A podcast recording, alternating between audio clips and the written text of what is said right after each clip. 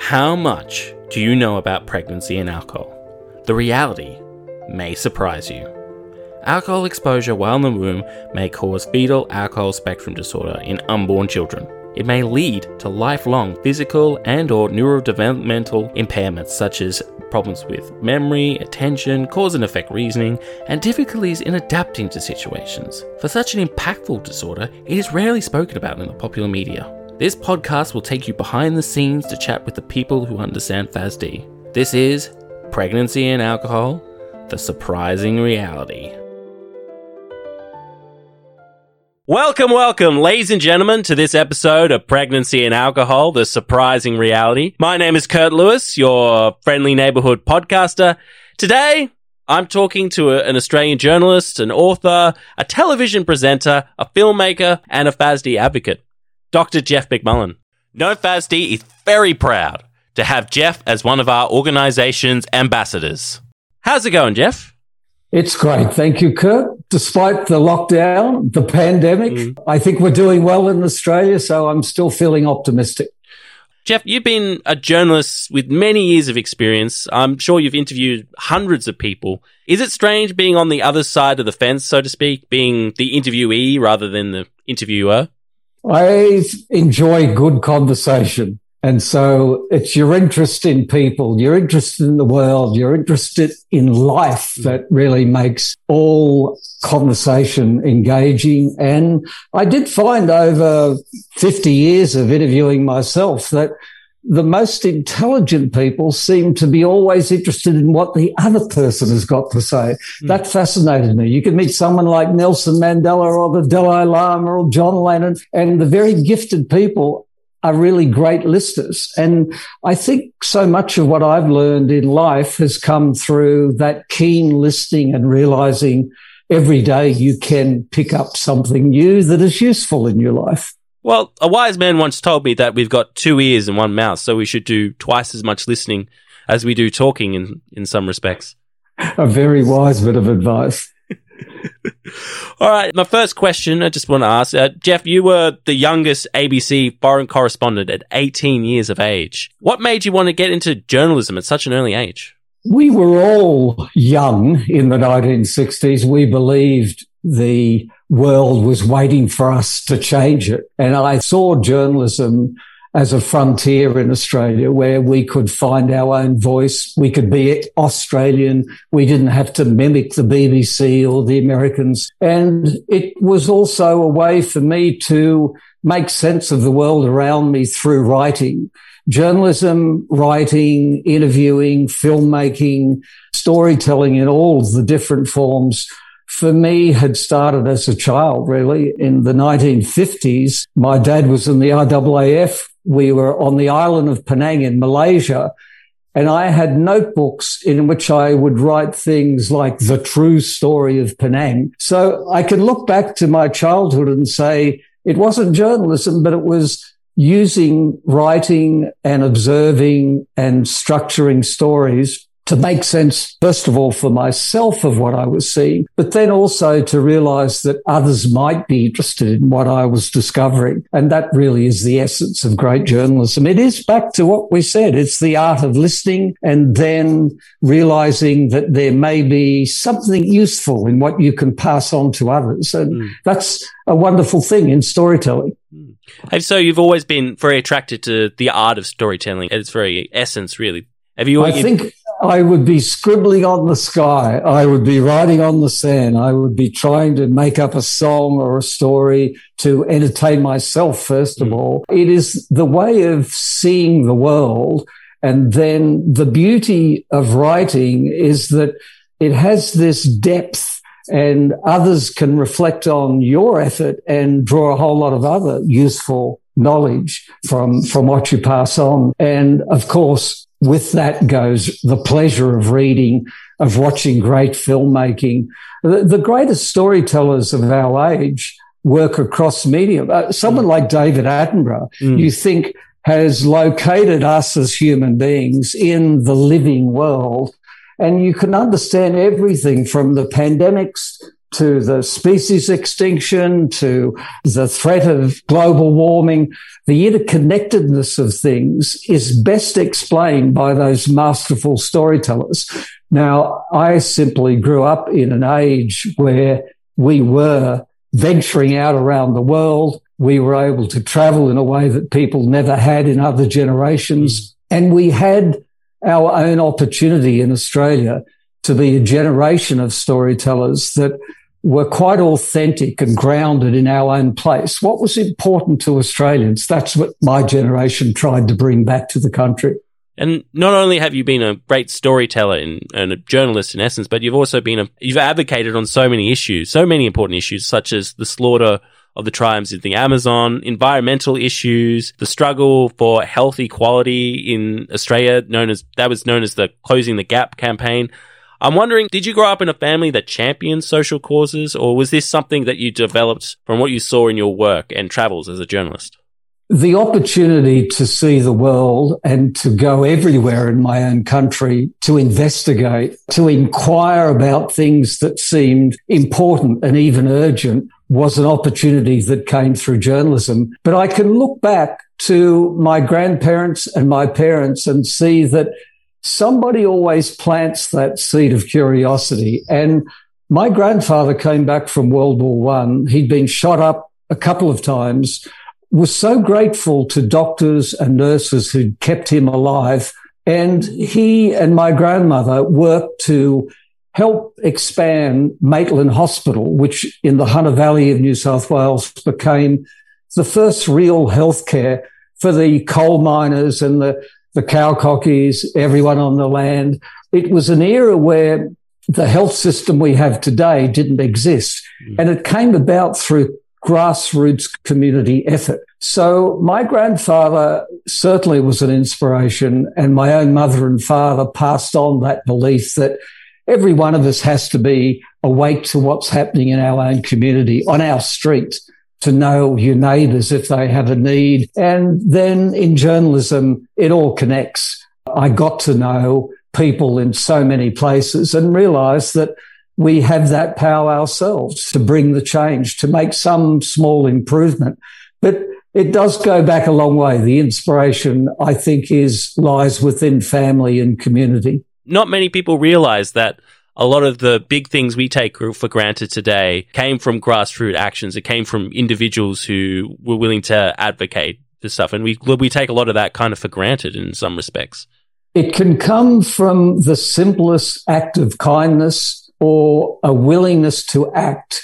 When I was a foreign correspondent in New York City for the ABC, I heard about John Lennon and Yoko Ono, who were responding to a marvelous African American woman, Mama Hale, who had taken children left in a basket on her front step and was raising these children. And these kids had actually been born addicted to crack cocaine. And I saw myself in doing a film about this issue, the importance of somebody taking action, not just knowing about something. But Mama Hale took that child in and then many others. And John Lennon went and sang for those children. And she built the knowledge that in utero, that tiny unborn child exposed to a toxic substance was going to be born a quivering, addicted baby. And seeing that with my own eyes, I've never ever forgotten it. Seeing a child delivered into the world and then to make those neural connections myself. Oh, it starts that early. How we live shapes that child and that child's journey in life goes back to the in utero phase. And I think that connection of it's not only understanding the science or a health issue, it's where do we as individuals fit into it? What is your responsibility? How do you share that knowledge? Is there a way that within your family you will pass on something that is truly life saving and certainly life changing? Do you think we all have that responsibility, that responsibility to, to stand up, advocate, and also to pass on positive messages and positive things to our children?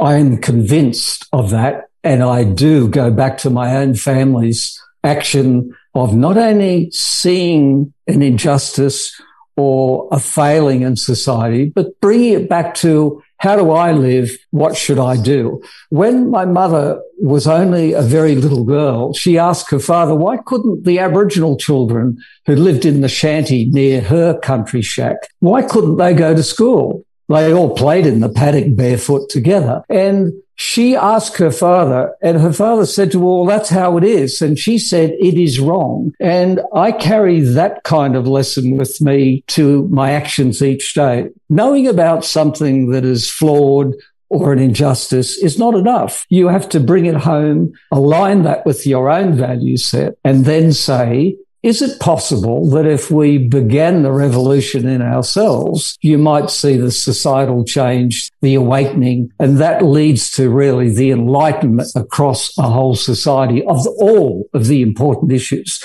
They are all connected because they depend on the knowledge. Until you're able to spark that knowledge, you won't see the broader societal change. Out of curiosity, how did you first become aware of fetal alcohol spectrum disorder and become involved in advocating for change on this issue? It was through a marvelous alliance of women in the Fitzroy River area in Western Australia, Maureen Carter, June Oscar. They were examining in a single community the hidden epidemic of fetal alcohol spectrum disorder. And as a storyteller, they came to me and I tried to write about this in a life changing way to say, I believe if young men and women know about this, then it is possible to have a circuit breaking discovery that instead of accepting the damage that alcohol causes in utero, there might be a societal response that would be quite enlightened. It was really seeing at a community level in the Fitzroy River Valley that it was possible to get everybody to align in a response to the situation. We've known about alcohol's impact on pregnancy for centuries. Doctors were warning of the shriveling of the unborn child in ancient literature correcting our behavior to actually see this alcohol as a toxic substance that we have normalized is a 21st century problem. And therefore, seeing it within a community changed my view of the issue. I would look at the bottle of wine on the table in quite a different way after listening to mothers who explained to me the behavior of their children with fetal alcohol spectrum disorder. And it came back to then where could I contribute beyond the storytelling? And it led me to Rockhampton, the Alliance of Central Queensland Health People, Manesia Naji, Julie, others from the Sunshine Coast who built a very impressive alliance that always worked at the grassroots looking to see if it was possible to awaken at the grassroots an alliance of people in the schools, in GPs, among the community leaders that could actually see that this was something where we needed a true change of attitude to alcohol, which is very difficult to do in a country where we have normalized alcohol mm. for such a long time. Well, you've done a lot of work advocating for this. You've written numerous articles. In terms of your advocacy work for FASD, is there a piece of work that you're most proud of and why? I think each breakthrough in knowledge is something to be shared. It's not so much that you can point to a single moment and say, that is where we change the country on this issue, because there are so many of those milestones. I think you build the change with each effort to share the knowledge. And so I would go all the way back to the discovery of the epigenetic effect of alcohol its connection that it's it may not just be one generation but two or three that are affected that you might be thinking about grandchildren in this causal change. That to me is the kind of story that I have tried to highlight mm. that makes people look at this in a different way. Oh it's not just about me or my first child. It may be that child's child and beyond. That scientific approach is very necessary because when we have an issue like alcohol use that is so normalized, where we've linked alcohol to all of our milestones in life, the celebration of a birth is often done with alcohol. Mm. A funeral is the wake is marked with alcohol. So, and then every Melbourne Cup and sporting triumph, we have alcohol there in our culture in Australia. When you're dealing with that setting, the role for me is to try to find a way, find the right words, find the positive message. Is there a way that you can put that knowledge into a capsule that will make the young woman, the young man, the society look at the issue in a different way. So it can come through meeting someone. I have met young children who are damaged by fetal alcohol spectrum disorder, but realized the tragedy of having a situation where their condition was not recognized in law as a disability. That drove me to work with the lawyers from Gilbert and Tobin who were in an advocacy effort going around the country from state to state to try to change the law so that fetal alcohol spectrum disorder was recognized as a disability. And that would start to focus the courts on the bigger problem that we are sending large numbers of children into detention and then into the long process of endless recidivism repeat offences, back into jail and ending up in a situation where it is very hard to bring the care and education that we owed those children very early in their life. That is another very important issue that I've tried to contribute on. Just recently, during the pandemic, when the alcohol companies in their search for new markets have begun to turn to the northern frontier across the top end of Australia, whereas in much of the country, Australians are beginning to moderate their alcohol consumption, uh, which is a historic, hopeful change. You see in the top end of country a very aggressive expansion into markets where the alcohol sales but still see a possibility to grow the, the sale of grog. Mm. The Endeavour Drinks Group, which was then last year still a subsidiary of Woolworths, was rushing ahead with a plan to build one of the largest mega alcohol stores in the Southern Hemisphere mm. Near three dry Aboriginal communities in the Darwin region.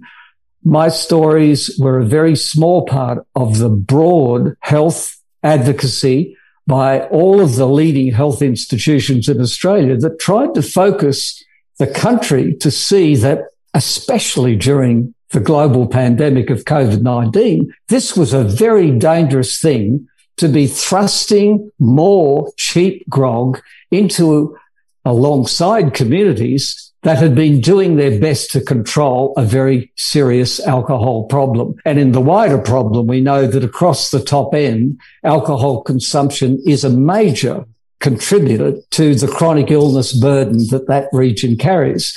So each of these small contributions in storytelling, I feel is important because it may be the labeling on alcohol wine bottles. If I can tell a story that takes the good work of all of the science, of all of the grassroots community organizations and shows people that we need our politicians to be responsible. They have babies too. Mm. And I have directly written letters to people like Michael Gunner, the chief minister in the Northern Territory, and said, you have had a child yourself in the past 12 months. Think about this. This is an issue that affects every child born in this country. Personalize it, load them up with the responsibility to think about the other children. And your words then are part of that broader societal change. I don't single out any one thing I've done over my lifetime. I think it's always about if you've got this knowledge, how do you share it? I believe there is so much potential goodness in our society that if people truly have the knowledge given and shared in the right way, the best of our angels will triumph at those times. Well, I liked your idea, personalizing the message, because a lot of people don't recognize that FASD impacts them in terms of it could happen to anyone, and personalizing it in terms of making people understand you have children, everyone has children, and we can all understand what it's like to want the best for our children. I've gone into school classrooms where principals have explained to me the high percentage of children in that classroom who are brain altered by fetal alcohol spectrum disorder. And they carry that disability for so long without proper diagnosis, often without proper care and response, without special education. I could not do anything else but personalize it and mm. say, if we had acted, if the society had provided the right alert, in most cases, the young woman becoming pregnant doesn't know she's pregnant and may well still be drinking alcohol at their regular rate. And therefore, to me, it comes back to at what point could that information have been provided? You know, how do you make the young people aware that it can be in the first mm. weeks. It could be around day 18 after conception that that vulnerable stage is there. If only that life changing information had been shared. So seeing a child in the classroom struggling to learn, uh, listening to the mothers and fathers who explain to me how you can't get the children to focus, going into detention centers and seeing the children that ended up being imprisoned as 10, 11, 12, 13 year olds unnecessarily because of this condition. I believe it is still about the circuit breaking knowledge. How do we share that? How do we make the change at an earlier preventative mm-hmm. stage?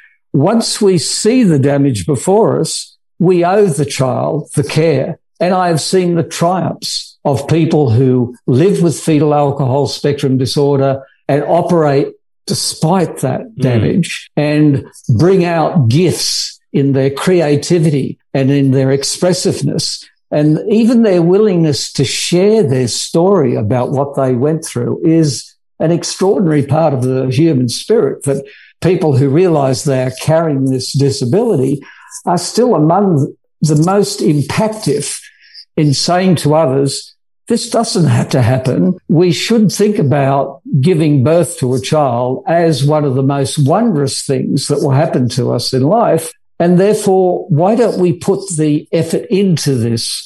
And why don't we put the effort into the earlier education? Why hmm. don't we bring it back to the children we know? So I very freely, if I know young people are interested, I give them as much information and science as they are willing to take in. And I also empower people, I believe, by pointing them towards the well-being that comes with taking control of your decision making, that you don't have to be part of the herd mentality mm. on things like alcohol, that you can still enjoy all of these things, but why be mesmerized by behavior that so clearly will affect your own health and especially the gift that you will give to your child to be able to bring a healthy child into the world is a wondrous thing and therefore put the work into that wondrous opportunity.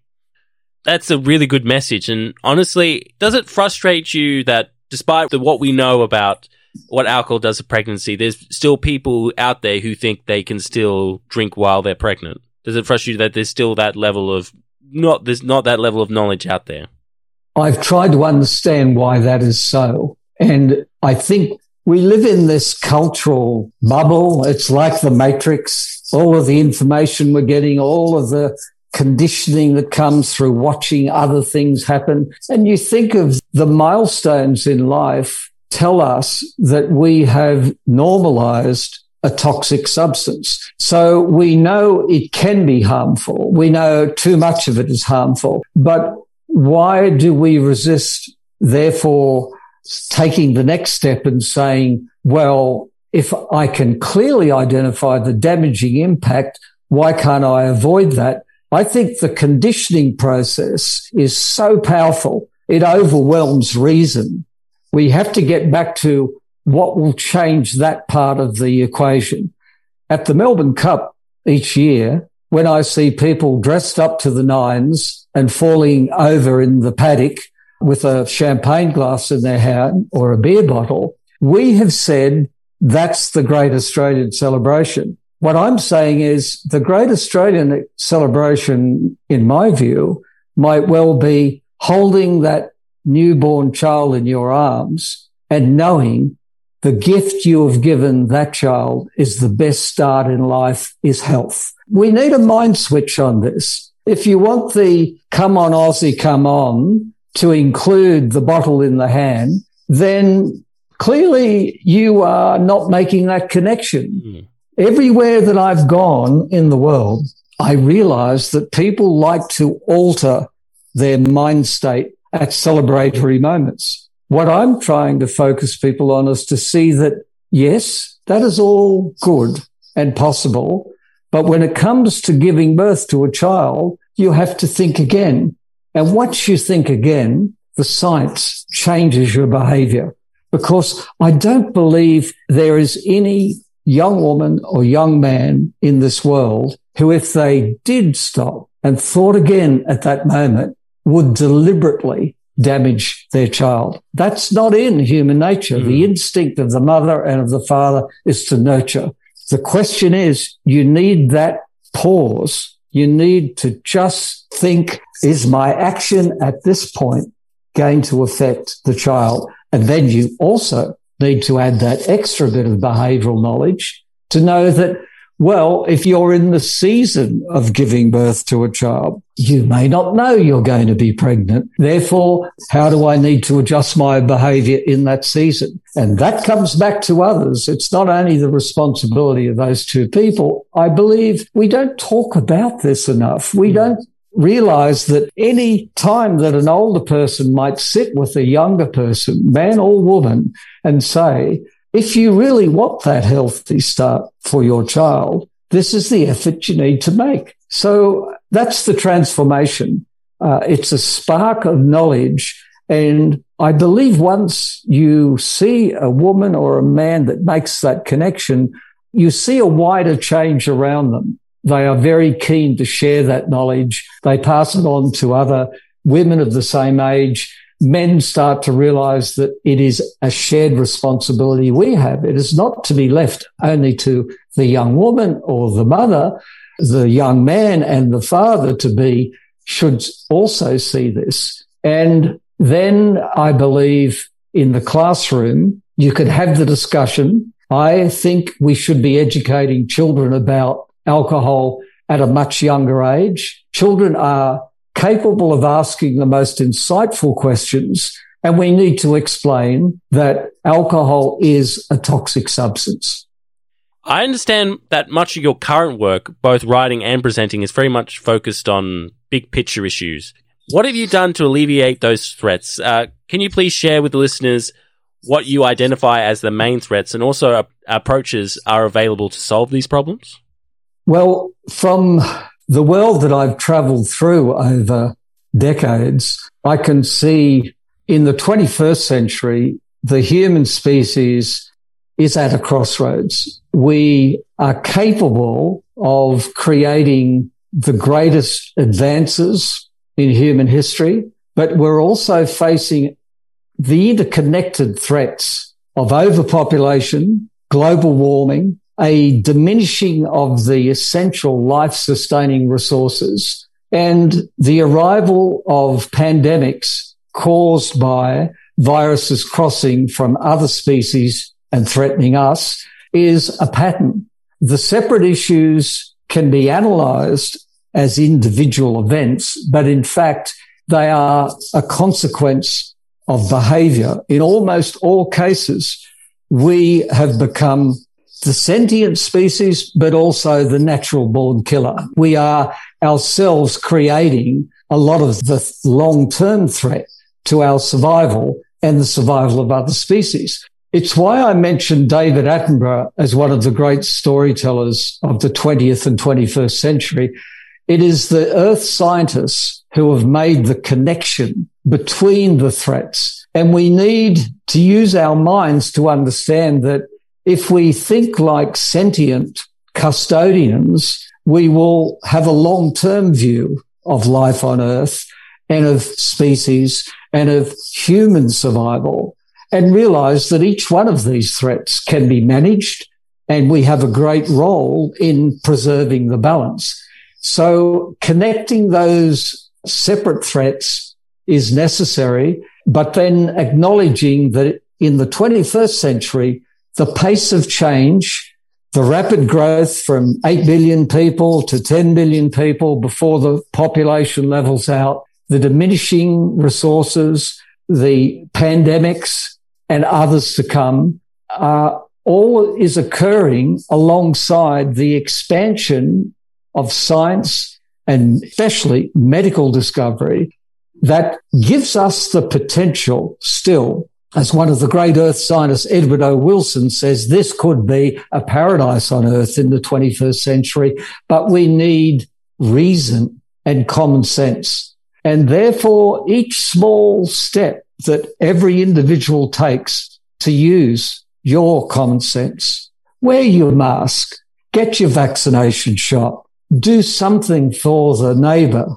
to help care for someone who is suffering. Take action personally and join with the grassroots community effort in your area. And you can see we have a transformational capacity. It does go back to what I've seen in history, what I've seen around the world, where we have lived through the most extraordinary improvements. We are actually beginning to lower global poverty. We are making medical breakthroughs like the arrival of these vaccines to do with COVID-19. We have the ability to be able to improve life for human beings if we think like a human family and we realize we are custodians. We need the long-term view of life to understand the individual threat and then to take the individual active responsibility. Our actions will bring the change. Honestly, I hadn't thought of a solution like that. It's hard to equate all these big issues with something as small as common sense ones like wearing a mask or getting a COVID vaccination or joining in grassroots movements. It's hard to equate such big things like overpopulation, global warming with small actions. It may be looking at that wine bottle on the table at a celebratory event and making sure that someone sitting around that table who might be about to have a child understands that yes, it's a bottle of wine, but also it could change the life of that still unconceived child. You know, mm. the child yet to be born uh, can be shaped by whether or not we actually even tell that story, whether yeah. we explain things like the epigenetics of fetal alcohol spectrum disorder, whether we believe that children themselves are capable of understanding these things. So you see lots of clever campaigns that focus on the label on the wine bottle.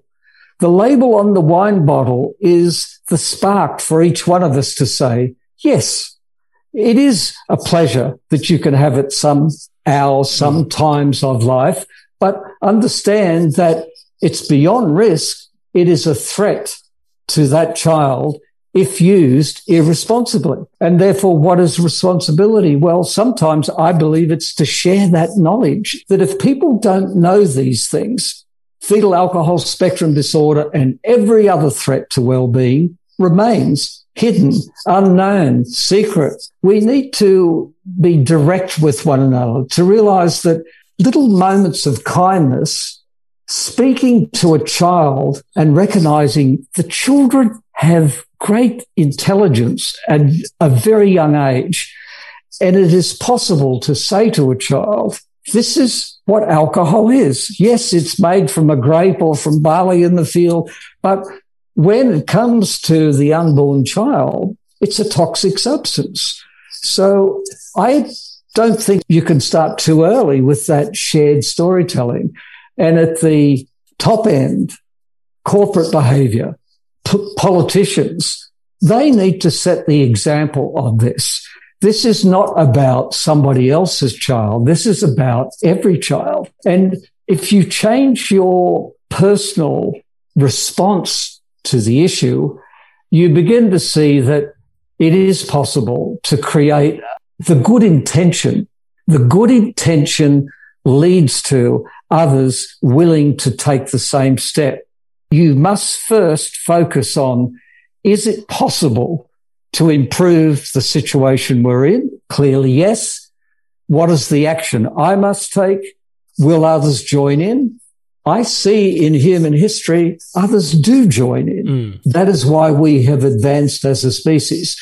So the brain is there to use it. Your intellect is there. Don't underestimate what children are capable of and try to bring those in leadership positions to realize it is their responsibility. They will fail not only their own children, but all of our children if they don't act responsibly. That's a great message right there. I usually ask if there's any more that we could be do individuals or whole society could do for prevent FASD, but I think you've just answered it right there. Thank you, Kurt. Uh, what you're doing in the podcast of sharing the knowledge is the essential part of this process. Over 20 years ago, the world looked at this as just another medical condition to deal with. Once the World Health Organization and others began to see that you can have conditions like fetal alcohol spectrum disorder that are in epidemic and sometimes pandemic proportions where society is almost blissfully unaware, certainly unresponsive. And then you think, why did we allow that numbness, you know, that mm. conditioning? What does it take for the awakening?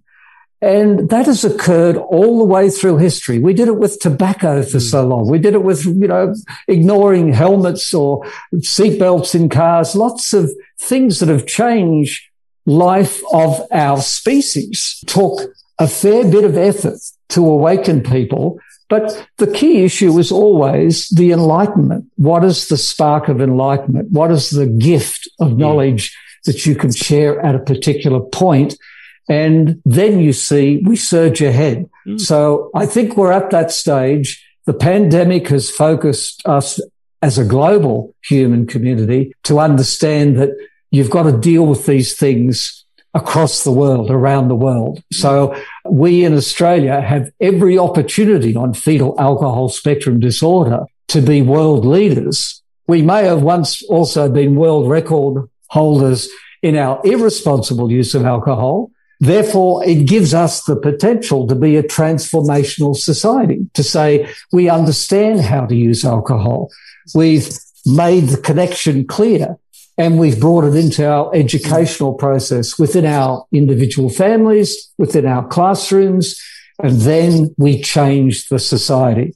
Well, one last question, Jeff. In terms of providing that message, providing that knowledge, how do you deal with the resistance you get from this kind of stuff? So, how do you deal with that kind of stuff? How how would you recommend people deal with the, in terms of resistance to people who who don't want to hear the message that you shouldn't drink alcohol if you're planning to get pregnant or are pregnant? I have tried to respond to those people by sharing the personal stories of encountering children and realizing how difficult their life is through the eyes of the child. If you were that child and through your parents' behavior were delivered into this world with fetal alcohol spectrum disorder, and maybe you were one of those children who was shuffled off into foster care. We know from the studies overseas of so many of the children that are shuffled from home to home. You can look back and see that their alcohol is a very significant factor in many of those situations. The children in detention, alcohol is so often, we know from the Banksia Hill assessment in Western Australia, from Don Dale assessments and the Royal Commissions, we know that the life of the child is impacted so dramatically by our collective alcohol consumption and behavior that I don't think once an individual pauses to think about their own behavior, you can possibly resist the change. I think people stubbornly think it's about somebody else. But if you can explain that the child is the innocent casualty of the society's behavior, and yet we as individuals have the potential and I believe the responsibility to change that threat to the child, I think it loads you up with a different view. Instead of trying to treat the science, the medicine, the care, the community effort, the alliance as people who are trying to turn off your right to have a drink, nobody has ever asked for that. They're actually asking you to understand that how you use alcohol can have a life changing impact on a child. And most human beings respond to the child thoughtfully with a kindness, with the realization that your gift to that child then is life changing through a bit of behavioral change in yourself. You can give a child a healthy start in life. I mean, is there anything else worth more than that. Mm. I can't see how you could possibly measure it. And to know that your own children will have started in life with that opportunity. And I use the phrase our children very broadly. I mean, I think as a species, that's what is wonderful about the human being. We do care instinctively about other children. So I come back to that simple focus. I don't believe any young man or woman would deliberately, through their behavior, harm not only their child, but any other child. It's not in our nature. Once we realize that, arguing about alcohol, we, we, the science is so clearly established on this. The advice is during the season of having children, it's important not to see it of only of when I decide I want to have a child, when I think I might be pregnant.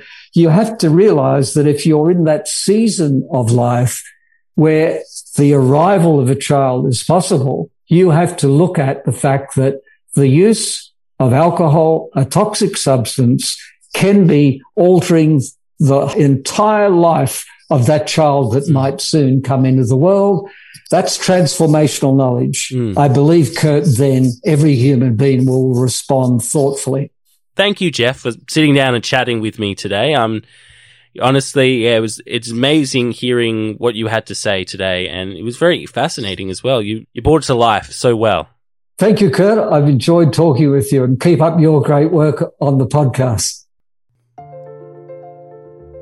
Thank you for listening to this episode of Pregnancy and Alcohol the surprising reality. Please tune in next week for another episode of Our Little Podcast. If you like this podcast episode, then please show your support by leaving a rating and review on iTunes. Every little bit helps. All rights reserved. For more information about FASD, then please go to www.nofasd.org.au.